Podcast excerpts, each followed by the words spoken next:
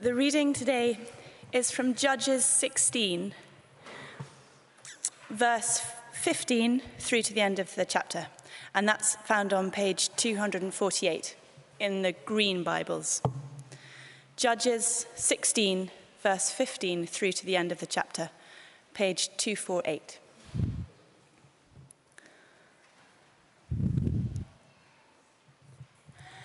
Then Delilah said to him, Then Delilah said to Samson, How can you say, I love you, when you won't confide in me? This is the third time you have made a fool of me and haven't told me the secret of your great strength.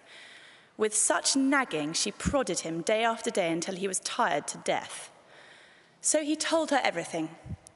No razor has ever been used on my head, he said, because I have been a Nazarite dedicated to God from my mother's womb. If my head were shaved, my strength would leave me, and I would become as weak as any other man. When Delilah saw that he had told her everything, she sent word to the rulers of the Philistines Come back once more, he has told me everything. So the rulers of the Philistines returned with the silver in their hands.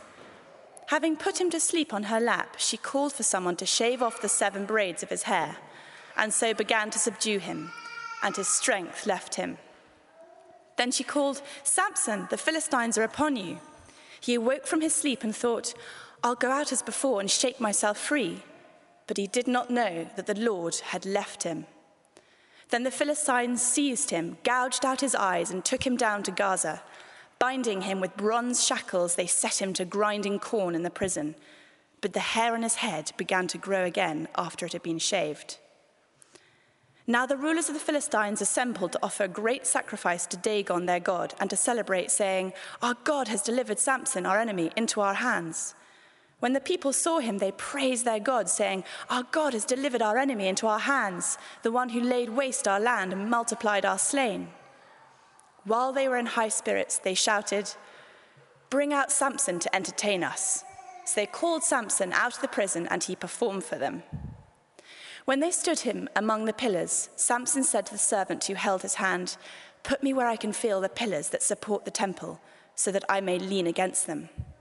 Now the temple was crowded with men and women. All the rulers of the Philistines were there. And on the roof were about 3,000 men and women watching Samson perform.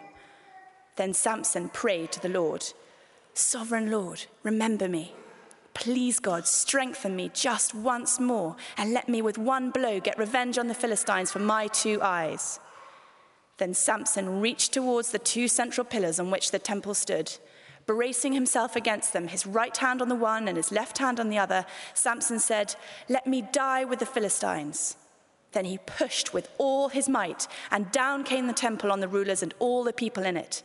Thus he killed many more when he died than while he lived. Then his brothers and his father's whole family went down to get him. They brought him back and buried him between Zorah and Eshtaol in the tomb of Manoah, his father. He had led Israel for 20 years.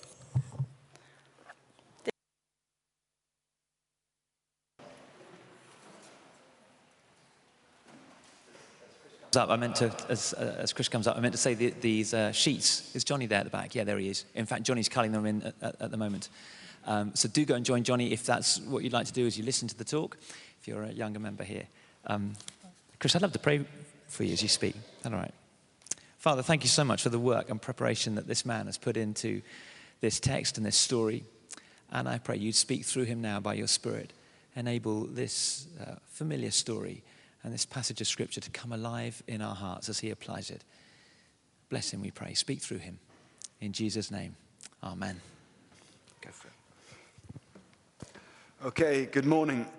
The story of Samson has a particular resonance to me because round about five years ago, to the very week, I was invited to a singles party. Now, I should stress that I was single at the time. Um, and I showed up at Maida Vale and knocked on the door, etc., puffing myself up for added confidence. And I was given a sticker which said Samson on it. And the, the theme of the, the, the, night was that I had to find Delilah. And Delilah happened to be uh, a girl called Alice, who is now my wife. Amen. so uh, that's really where the resemblance with the Bible story ends, but I give it to you for free. So, the exciting thing about Samson is that he is this intriguing, um, if you like, unsung, or I should say, no, an intriguing Old Testament champion. He's something of a holy roughneck. And looking at him, on the one hand, the leader of the, uh, the Israelite nation, but at the other, this destitute suicide case. And from his distinct flaws and weaknesses as, as a hero, we living today can draw, draw great strength from that. And so it's my prayer that as we go through the story of Samson today, drawing out various themes, that we can leave this church, this service, this building, strengthened and steeled um, for God's purposes. So the way it'll work then is we'll look briefly at the historical context and the actual unfolding events of, of Samson's life before briefly trying to tease out key themes that we can just we can do more than just think about, we can actually apply to our lives for, for God's greater glory. Uh, Jeremiah says, Thy words were found, and I ate them, and they became unto me a joy and a delight unto my heart. And therefore, it's, it's my hope and aspiration that as we leave and as we read more about um, Samson, that the words written by the chronicler of Judges um, indeed become a joy and a delight unto, unto our hearts. So, we look first then at the historical context into which Samson was inserted. And we are aware now that the book of Judges details a time of the Israelite nation and its history when things are at a very low ebb. You'll remember the Israelites were set apart by God as his chosen race with a view to showing the rest of mankind God's good and perfect character. Tragically, they fail in this, and as a result, they are invaded on numerous occasions by marauding neighboring armies, with the result that the purity and the intimacy of their relationship with God as a nation and as a people is ruined. So, at the time of Samson, roughly 1080 BC, we're seeing in the wake of the theft of the Ark of the Covenant, the very presence of God, the Philistines have stolen that and then returned it. Things are in a dark period of Jewish history. And as a result, God raises up leaders or people that he calls judges, not kings, because God is the king of the Jewish nation, but judges who are there to show protection and lead the nation of the Jews or the Israelites and bring in God's peace, his prosperity, and his blessing. And therefore, that is the role and the intention of the judges. Bearing in mind then that Samson is born into a period of Jewish history when the Philistines have occupied and overruled uh, the Israelite nation, and as a result, it is living under duress, a bit like France in the Second World War. The detail that builds up to Samson's birth is that his um, arrival on the world was foretold by an angelic visitation to his parents. His mother was barren, and as a result, we can immediately tell that uh, the life that will then follow is going to be beyond the normal realms of human existence. Um, generally speaking, in the Bible, when this happens with people like John the Baptist or Christ or uh, Isaac, something very special happens then in the life of the person for whom the prophecy or the prediction relates to. And we then meet in the story of Judges Samson as a young man. And he was told, his parents were told that he would be a Nazarite, which means that he was wholly consecrated and dedicated to God's service. And the uh, outward symbolization of this was uh, three prohibitions. The first of which was uh, a abstinence from alcohol. The second of which was uh, the avoidance of unclean uh, things such as dead bodies, etc. And the third was a refusal or an avoidance of hair cutting. So Samson, as you can imagine, would have looked distinct. And these were symbols of his obedience to, to, to God's call upon his life as a Nazarite. We join him in the story of the Judges uh, in chapter 15, I think, where as a young man he's in search of a wife. And the strange thing is, is that his initial inclination is not towards an Israelite wife, it's towards a Philistine wife. So we get a feel for the kind of rebellious nature of the man. And instead of going for one of his own countrymen, or countrywomen, I should say, he's opted for one of the occupying force. He then is given uh, the wife or the, the hand of Timnah, who is a young Philistine woman. And intriguingly, at the, the wedding ceremony, we see Samson throw out a wager or a riddle, which is an unusual thing again to do at a wedding ceremony. We then see on the back of that um, him losing this, wa- this wager or the riddle and his wife betraying the answer to the people to whom the wager was set. In a rage, we then see Samson go and destroy the lives of 30 Philistines in order to take their suits off them and give them as a reward to the people that cracked the riddle. We then start seeing a strange escalation of ferocious violence which to um, us in the current day seems slightly out of kilter, particularly on the basis that a lot of this violence was inspired by the Holy Spirit. So he comes back from having killed these 30 men in Ashkelon to find that his father in law has given his wife to Samson's best man. As a result of that, in an anger, he goes out and catches or captures 300 jackals or foxes, grabs them up, pairs them up, ties their tails in two and plants a flaming torch in each of the pair's tails, and then cuts them loose into the local community's um, agricultural land. And it's harvest time. So, in one fell swoop, he's managed to destroy the local economy and bring about the wrath of the local Philistine occupying force. They, in turn, want to find out who's responsible and end up destroying or burning uh, Samson's wife and father in law.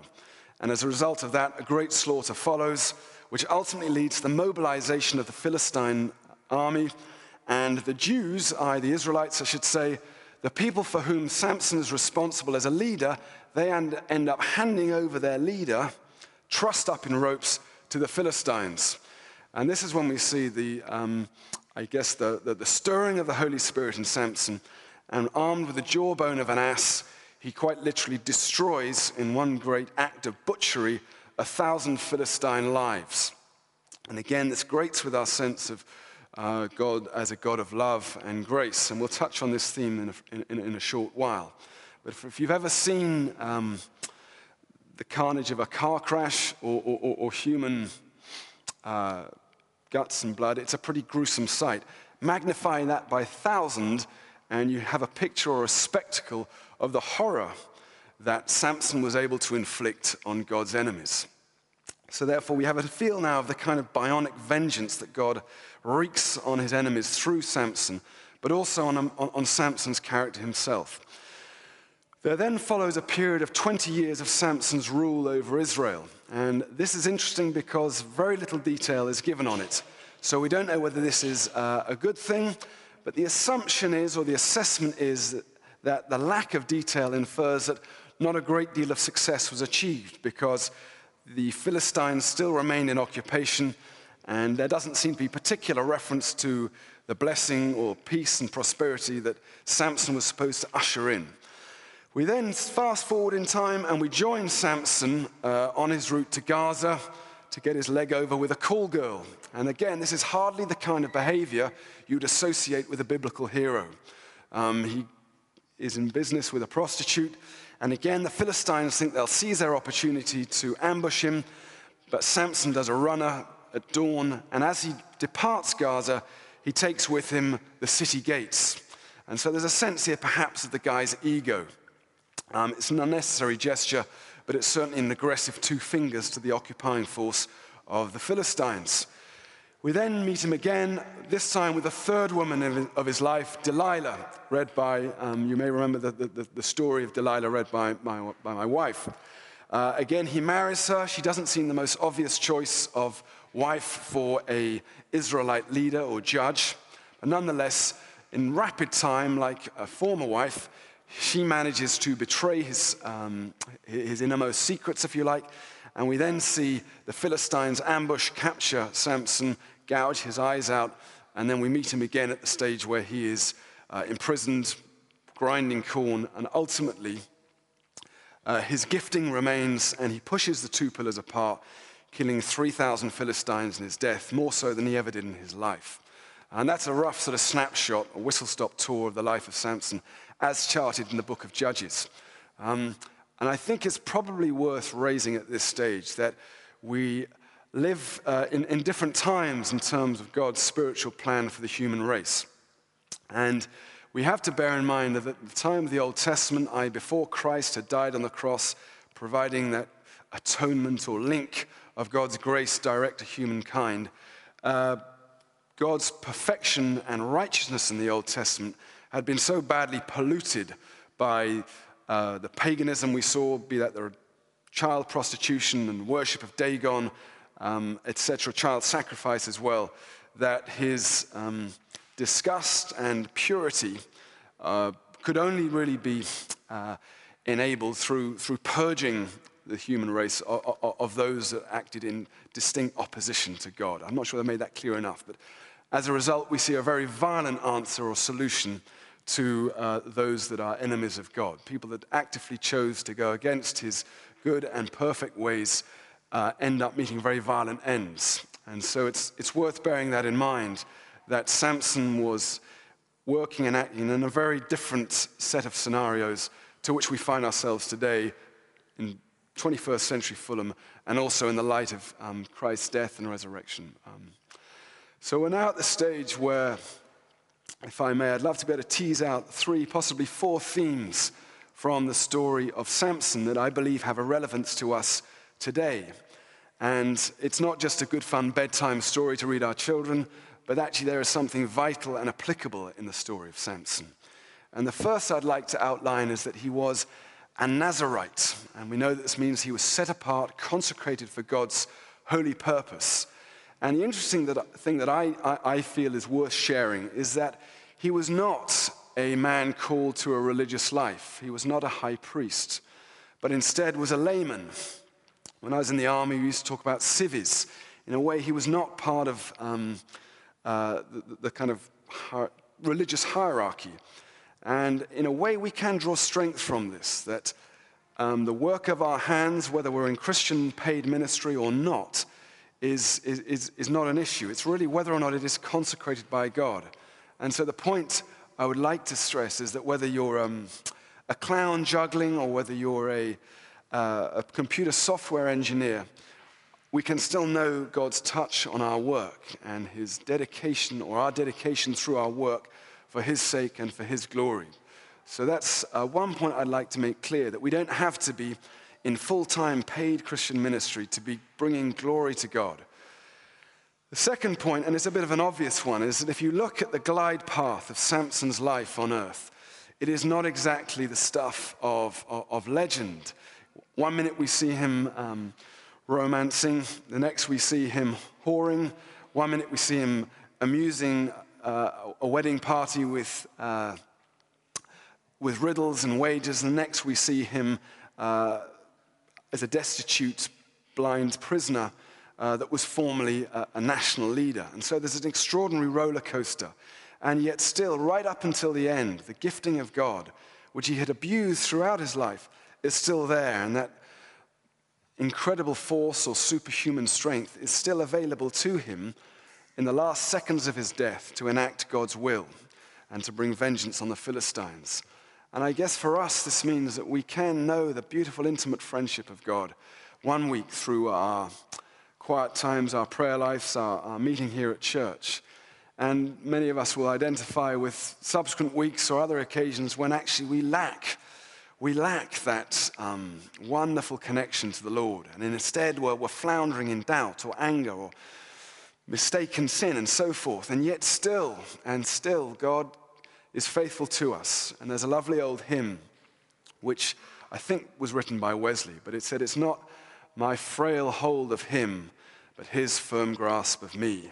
And in a way, the story of Samson's rise and fall shows that in, in, in abundance. And so we can draw a strength and, and, uh, and an intimacy from that, that God will not let us go, however much we screw up.